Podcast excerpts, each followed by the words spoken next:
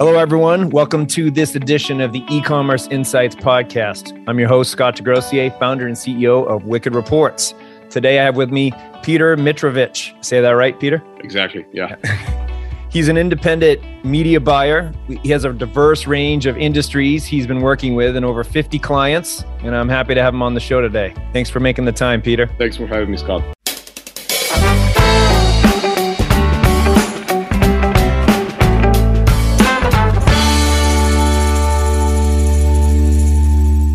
So, a lot of different clients and industries. I, I, can see that can create a really interesting toolbox that you can use for all the different situations. Some people get hyper focused on one tiny niche, and I really like your broad experiences. So, we're going to dig into that.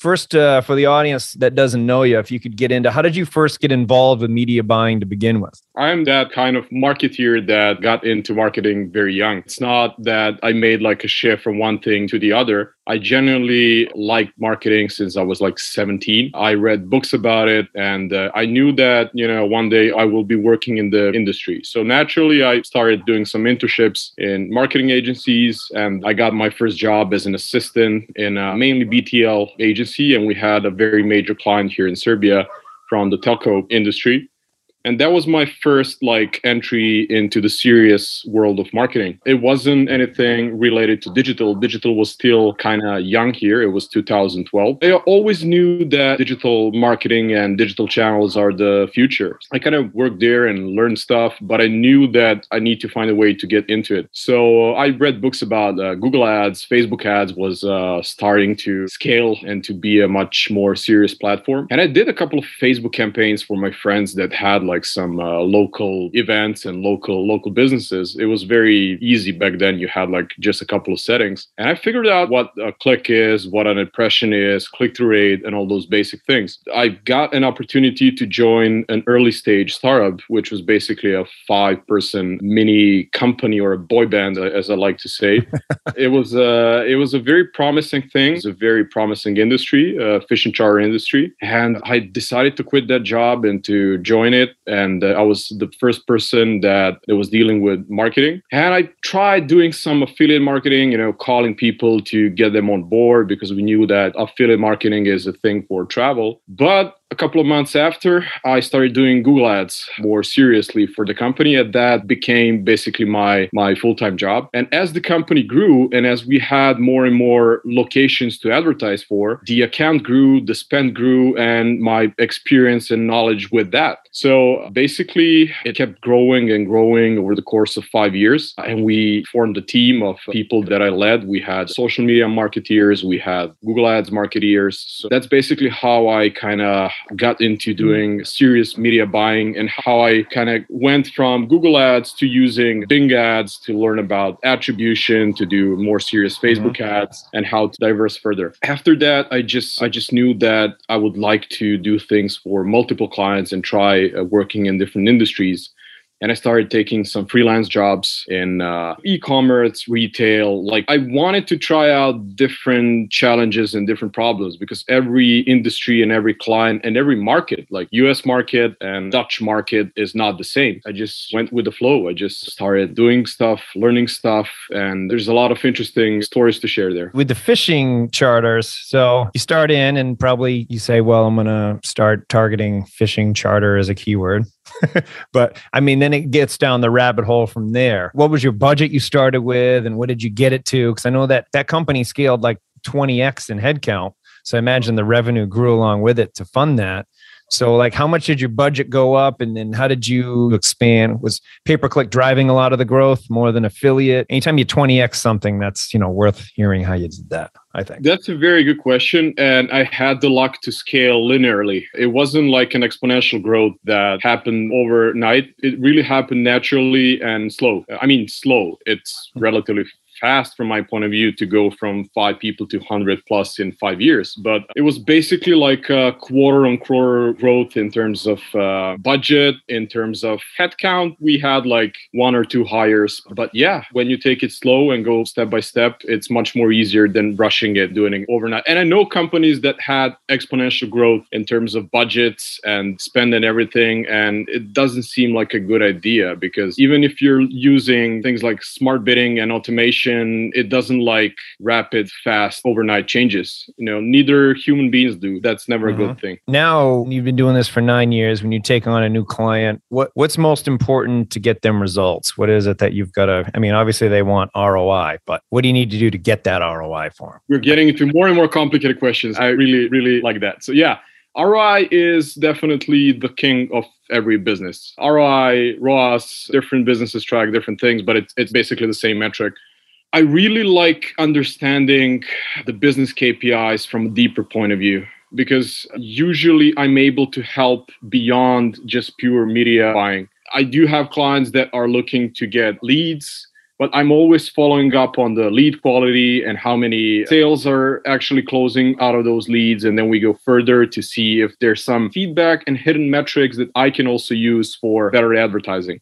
So when it comes to meeting those goals, I try to reverse engineer everything and to try and get as much as information possible so I can not increase the budget. You can get better ROI and ROAS by just reallocating budget. You know, if you take thousand bucks out of something that doesn't work and put it into something that definitely works, automatically you will be having a much more um, efficient advertising and your ROI will go up. That's where tracking kicks in because without proper tracking, you will never know where are those bad thousand dollars at, you know, and where are those thousand dollars that can help you scale and grow. It's a fairly complicated process that relies on a lot of details. But being able to track is like the umbrella of all of it because if we are relying on guesswork, then that's a serious problem. I agree with that assessment on moving the money. When I did the wicked playbooks for the framework of how to like use attribution data, it wasn't always just add more money because I didn't want to assume people, first of all, had more money allocated for the yeah. month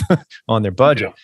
But usually within a given ad, let's just say you're testing four ad messages on an ad set, if we're talking Facebook, there's probably one that's driving most of the LTV and ROI and revenue and you should move your money there. One or two ad messages that aren't really working for that ad set, which you'll want to stop spending on those ads for that given targeting. Same with Google, certain keywords. You know, you got 400 keywords in an ad group. Well, probably 10 of them are the one driving all the revenue, and the rest of them are all ideas that were worth testing that you should now stop spending on or just change your message because the one you have isn't working. It was always about how do you make things more efficient and optimize over find more money to spend because people usually get to budget it out. They're like, hey, well, that's great, but I've already, you know, this is what I have for the month. I don't have an extra 10 grand here. Let me give you a fresh example that I have with a client. So we made a conclusion that females are a dominant gender category when it comes to purchases. And we know that females have a higher ROI. And it doesn't matter if the traffic source is Google, Facebook, it's just a matter of the funnel and the actual product. One of the obvious things is to take some money out of males and put it into advertising towards females. And the problem with uh, Facebook now is that you do not have a way to look at data based on gender. You did before. Usually, the budget reallocation lies in something tiny and relatively stupid. There's a certain age category that it doesn't work well, and you need to target people that are much higher in terms of age. There's certain location or city that doesn't work well and then you just need to dive deeper into it and just and just allocate budget properly. Of course things like smart bidding and pixel and when you have data the machine should be able to handle it. But I do have a lot of clients, local clients, smaller businesses that do not have a sufficient budget to make the machine smart. Because mm-hmm. to make the machine smart, you need to spend money and you need to have data. For smaller businesses and smaller clients, they just do not have that budget because of the nature of the business and they can never use smart bidding and have a very smart pixel. So you need to optimize things based on conclusions and data and diving deeper into it. Everybody's talking talking about, you know, use smart bidding, use pixel, fine. But that works if you have a lot of data. And to have a lot of data, you need to spend a lot of money. And not everyone is spending a lot of money. That's something that kind of bothers me because nobody's looking at those small and even medium sized businesses that are not able to do that.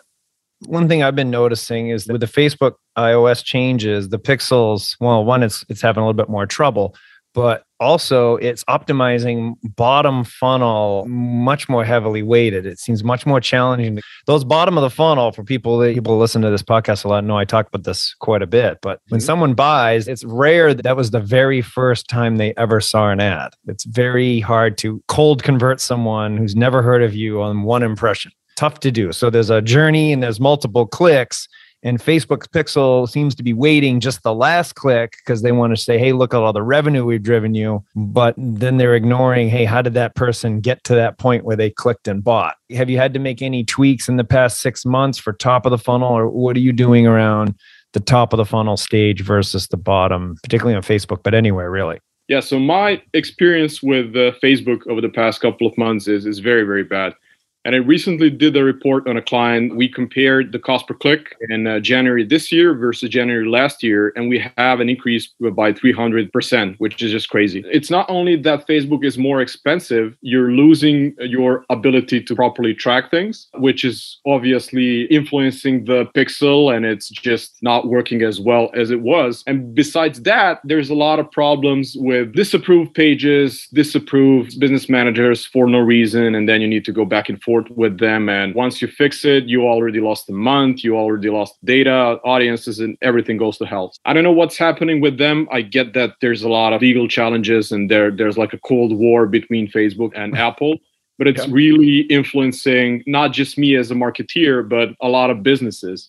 And I really know people that have like a serious troubles with their businesses and lives and income because Facebook was usually their main source of leads and clients. I can see things beyond just blog posts, like, you know, Facebook is bad at tracking, there's something happening in terms of iOS. I can see people and businesses having a negative impact on their lives because of that issue. They're either trying to find ways and softwares to track things better so they can increase the performance somehow, or they're trying different platforms like uh, Google Ads Bing ads, even LinkedIn, if there's some B2B. It's a very, very strange six months in terms of Facebook, definitely. I had done a analysis. We tracked a couple, I think like four or five billion in ad spend now, but at the time I tracked two and I did this blog post with lessons on two billion in ad spend tracked. And a surprising thing to me at the time, this was after 2019, was that lifetime value on Google ads was significantly more than Facebook if you looked for a year. But if you looked short term, Facebook was always cheaper in bigger quantity. And that's mm. what people like the immediate thing. And it's just easy to target a person. Google isn't that much harder, but it was just enough harder that people preferred Facebook because the immediate flow yeah. of, of yeah. activity held true that Facebook's value was more in the quantity and the speed, of, particularly in the first two weeks, all the stuff you'd get in. But if you could take a Google 90 day or 180 day view, which isn't easy to do, but if you can, Google usually would win out. I mean, everything has outliers, right? It's not like always this is going to be the case, but that was a general trend over billions of dollars at the time. So I'm always struggling to make Facebook works for lead gen clients because they have the quantity, they have a lot of leads, and the CPA for a lead is very, very low and always lower than Google Ads, but the quality is just terrible because terrible. yeah. Yeah, I mean, nothing can match the quality of a Google search campaign because it's the only channel on the internet and not just on the internet, offline also, that serves an ad at the moment where you want it. There's no channel in the world where you sit down and say, buy LCD TVs, and then you have an ad for it. Every other form of advertising is either interruption marketing or some sort of a direct ad that doesn't have that intent as Google search. But okay, search is a whole different category. But yeah, Facebook Facebook is great for quantity, quality if you manage to nail the audience very good or if you have a very good retargeting list then it can make wonders. But definitely i can see a decline in terms of trackability and performance. And i don't know what's the plan there but for me as a marketeer it's just a very rough rough year when it comes to facebook Apple and Facebook's war comes down to data. So shifting gears just a touch here. Like when you look at your marketing data and what you've looked at, what's been the most like surprising thing that data has popped out to you in your travels? I do like to analyze customer journeys, which is something that software really makes easy for me because to be able to properly track customer journeys and every touch point, you need to have very sophisticated uh, software and tracking. Google gives me customer journey, but only for Google touch points, which is a closed ecosystem. And I still do have some sort of context and uh, I can measure what happened with the click, but I cannot see beyond it, like what happened with uh, Facebook, email, and just to have the full spectrum of what actually helped me make a sale or an opt in customer journeys is definitely one of the most mm-hmm. valuable things. That also gives you a perspective on the actual length and timeline and how much time do you need to actually get a sale from the first click, from the last click, from the first opt in, which is a very important thing for a lot of clients to be able to kind of predict their cash flow and to know if, if they pay 100 bucks for advertising in May, they need to predict if it will get back in August or December next year to be able mm-hmm. to properly calculate the lifetime value and all the other things that matter. Yeah, definitely customer journeys are something that I'm very into. I've seen some very crazy journeys like that last for months and that have like hundreds of touch points and I always like to give an example of myself when I purchased my my new car if somebody mapped out my touch points and entries to those websites, review websites, YouTube videos, I think that would be like a thousand touch point journey. And then I was like, okay, if I opened up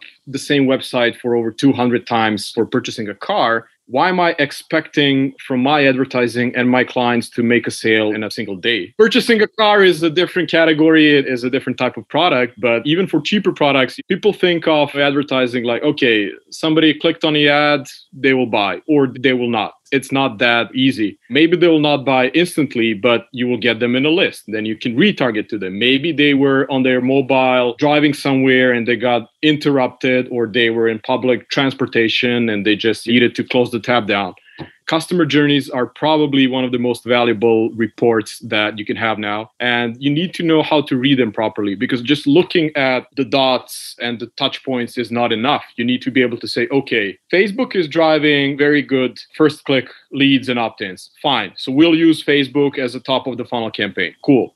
Now we have Google retargeting campaign, which is obviously driving people back that are taking some sort of an action. Cool. Then we'll give some budget to Google for the middle of the funnel campaign. And then we have third platform, which is email. So email e- email is, usually right to close. Email, email usually, SMS. Yeah, yeah, yeah definitely. That's also one of very very big problems. Like all softwares that all the easy and plain softwares that I use, last click. And when you have a funnel that has email as the last touch point, you'll probably see a lot of revenue and sales going to email. Business owners can be very deceived by looking at that and saying, wow, you know, email is the king. It is, but only for last click sales you cannot see what happened before that. You cannot see how that person ended up in your email list how that person you know built trust by getting back 20 times to your website seeing certain videos and other things. That's what customer journey gives you like a full overview of touch points and i think that's a very very valuable thing now that not a lot of people look at and value. I think a lot of things are still last click. I think the industry needs to make a shift to looking at attribution and multiple touch points as a must i'd agree that's why i'm in the business Yeah, I mean, well, yeah, yeah. With the journeys, when you're having trouble scaling a bottom funnel campaign, often it's because the ad platform is frankly lying, or I wouldn't even say lying, just purposely ignoring other channels. Like email and SMS close a lot of sales, mm. but the cold traffic or the remarketing to get them from cold onto your list, that stuff got them to the point where they're going to buy off the email or the text. And that's where I see a lot of value in the journey mapping, particularly looking at, okay, I see I closed a text with an SMS sale, where did it come from, or an email? Then tracking back what channel, what campaign, targeting, and reverse engineering that. It can make people a lot of money to do that.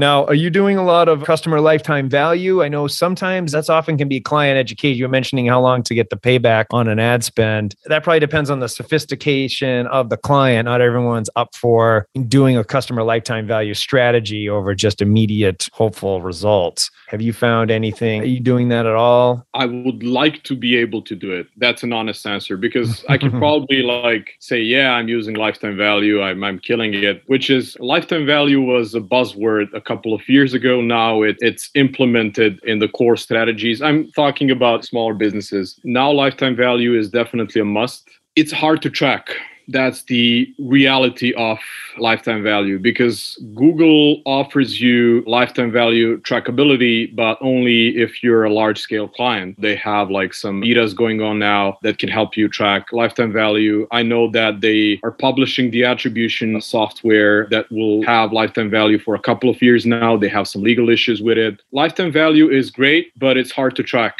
You managed to solve that pretty good, and thank you for that. I think it's a must, especially for for recurring monthly subscriptions mm. that have repeat purchases. Because let me just tell you a very short story about booking.com because we are very obsessed with booking who is like they're the highest spender on google ads now. Not now but for a couple of years. I think that's like a billion dollars per year budget. I don't know if that got cut down because of covid and everything. And this is the official info from google because i had a lot of luck to work very closely with the guys from google when i was at FishingBooker Booking.com doesn't care about CPA. When I say CPA, I mean the first initial sale. Their lifetime value is so big and they always end up being profitable. Because when you think of it they're able to acquire me as a customer for 1000 bucks so i book a room for 500 bucks. But over a course of a year i will probably rebook something and have a couple of bookings there and i'll become a client and my lifetime value will probably surpass that acquisitional $1000 pretty pretty soon. And when you're able to have that big lifetime value automatically your CPA targets and wages get up meaning that you can be more aggressive in terms of cold traffic and in terms of getting that client, which completely changes the game when it comes to acquisitional first click campaigns. That would not be possible if Booking.com doesn't know what lifetime value is of their customers. They do have a bunch of smart people. Somebody sat down there and said, listen, guys, we're earning ton of money out of customers over the course of a couple of years. We are able to have a sufficient and very big CPA for the first sale, and they're just killing it. That's a real life example example of a huge company using lifetime value to actually tweak their acquisitional campaigns. Smaller businesses can also do that by knowing their customers better, knowing how much money do they have on the short or long run from a certain product, customer, or, or service. And it can help me as a marketer, you know, have bigger CPA targets for the first sale because businesses usually give you like a target $20 for getting the customer. And then when I ask them, like, okay, is this something that people buy on a monthly basis? Then they say yes. Then I'm like, okay, but you know, over the period of six months, you will be having like thousand dollars from this client. Why are we not able to spend hundred dollars for getting that customer? And they usually do not have an answer because the concept of lifetime value is not that adopted among business owners and companies. And B, it's hard to track let's talk about uh, different channels. I mean, obviously, with the Facebook, Apple drama, I mean, Google's become more prominent. But between just generally Facebook, Google, let's say Pin and Snap and Bing, what's some high level different concepts and strategies for the different platforms that you found? Very good question. A click that costs a dollar from Facebook and from Google and from Snap and from Twitter and from Quora is not the same click. Even though maybe the conversion rates are the same, even though maybe the engagement metrics are the same, the context of when a certain platform is used is very important. I'm very amazed by businesses that make millions of dollars by using Facebook ads because people get on Facebook to entertain themselves, digest content. They do not care about buying anything.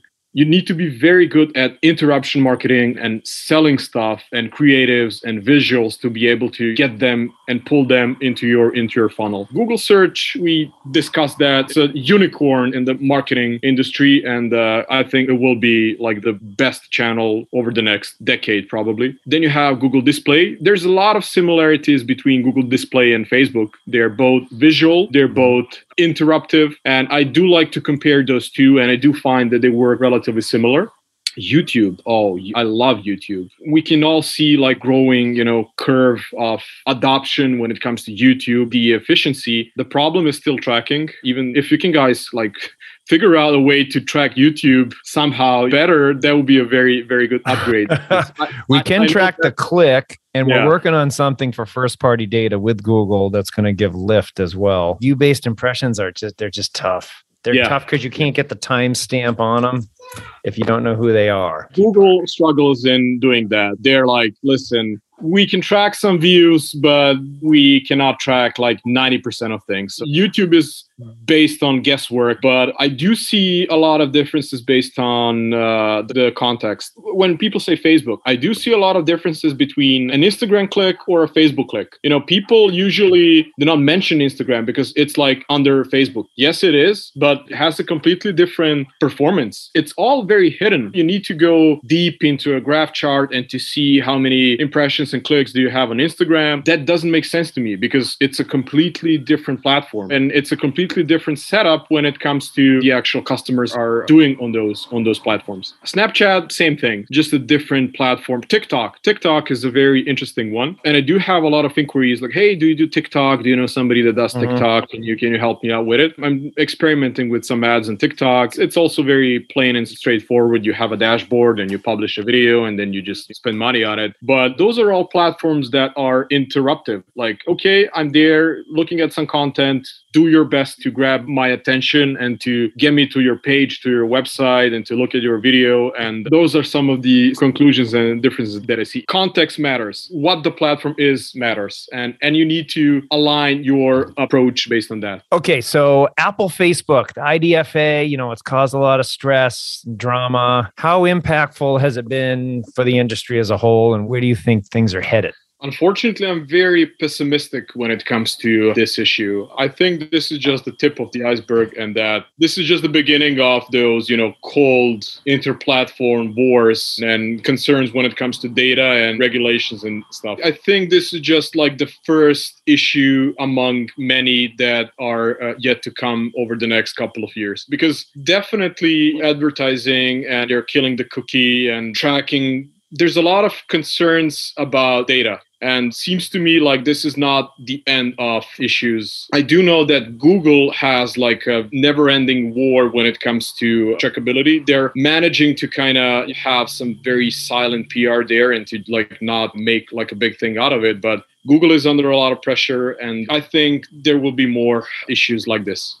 I'd agree. It's just a war for data yeah. you know, because the data is what makes them the money. First party softwares are definitely a very good way to kind of circumvent all of that and to just have a different way of getting data and using it, you know, mapping out your own journey and dashboard. I think the option of first party tracking softwares is something that will definitely go up. That's a very good plan B once issues like this continue to happen what have you seen from measurement when it comes to Facebook before versus now? I personally don't think it's that accurate. That's why I had to start the company to begin with, but certainly open to your honest opinion of what you think I about it. think it was accurate even before because Facebook was very unclear when it comes to the attribution windows and whether a conversion is a click through or a view through. And I know a lot of businesses thought that Facebook is working well, but when you go deeper into it, you see that like 90% of conversions were view through, which does have an effect, okay, but it's not the same as a click through, especially if you're running a retargeting campaign. Of course, a person will see your ad because they're in your audience list. But that doesn't mean that they clicked on it and got back to your website. So I think even before this issue, there was a lot of irregularities when it comes to Facebook. Honestly, always used analytics to measure how Facebook is doing because it gave me a much more accurate impression on those click through sales and everything. Now I can see a huge decline in terms of what Facebook is telling us in terms of the actual number of sales and leads in action. And there's a lag. There's a much bigger lag now. We are waiting for a couple of days to measure the performance of campaigns that happened like a couple of days ago which slows down the decision making process and it just makes it harder to react fast, especially if you have very high budgets. That literally mean that you will spend a couple of thousands of dollars just waiting for that data to get to you. That's a serious impact. This is time's flown by, Peter. I uh, appreciate you coming on. So, if people want to get in touch with you or learn more about what you discussed today, where can we find you? They can find me on LinkedIn, which is probably not what your guests are saying. They probably have a website or something. I only have a website to be able to have an email, to be honest. And my website is, I will not tell you what the website is because it's so terrible that I don't want people to get there which is kind of good because that means that I'm getting business by word of mouth. They can find me on LinkedIn. It's Mitrovic Peter. That's the URL. You'll probably share it in the comment section or somewhere. Yes. Yes, we will. Uh, if they really want to get in touch, they can play around with LinkedIn search. They know my face. I do have a profile showing my face also. Peter Mitrovic. They can find me on LinkedIn. That's probably the best medium. They can just add me or just send a message. I'll be very, very happy to get in touch and connect. I just connected with you. I popped it open and found you easy. Oh, thank you. All right. Well, thanks a lot, Peter. And thanks for your time and your expertise. Have a good one. You too. Thank you so much for the invite.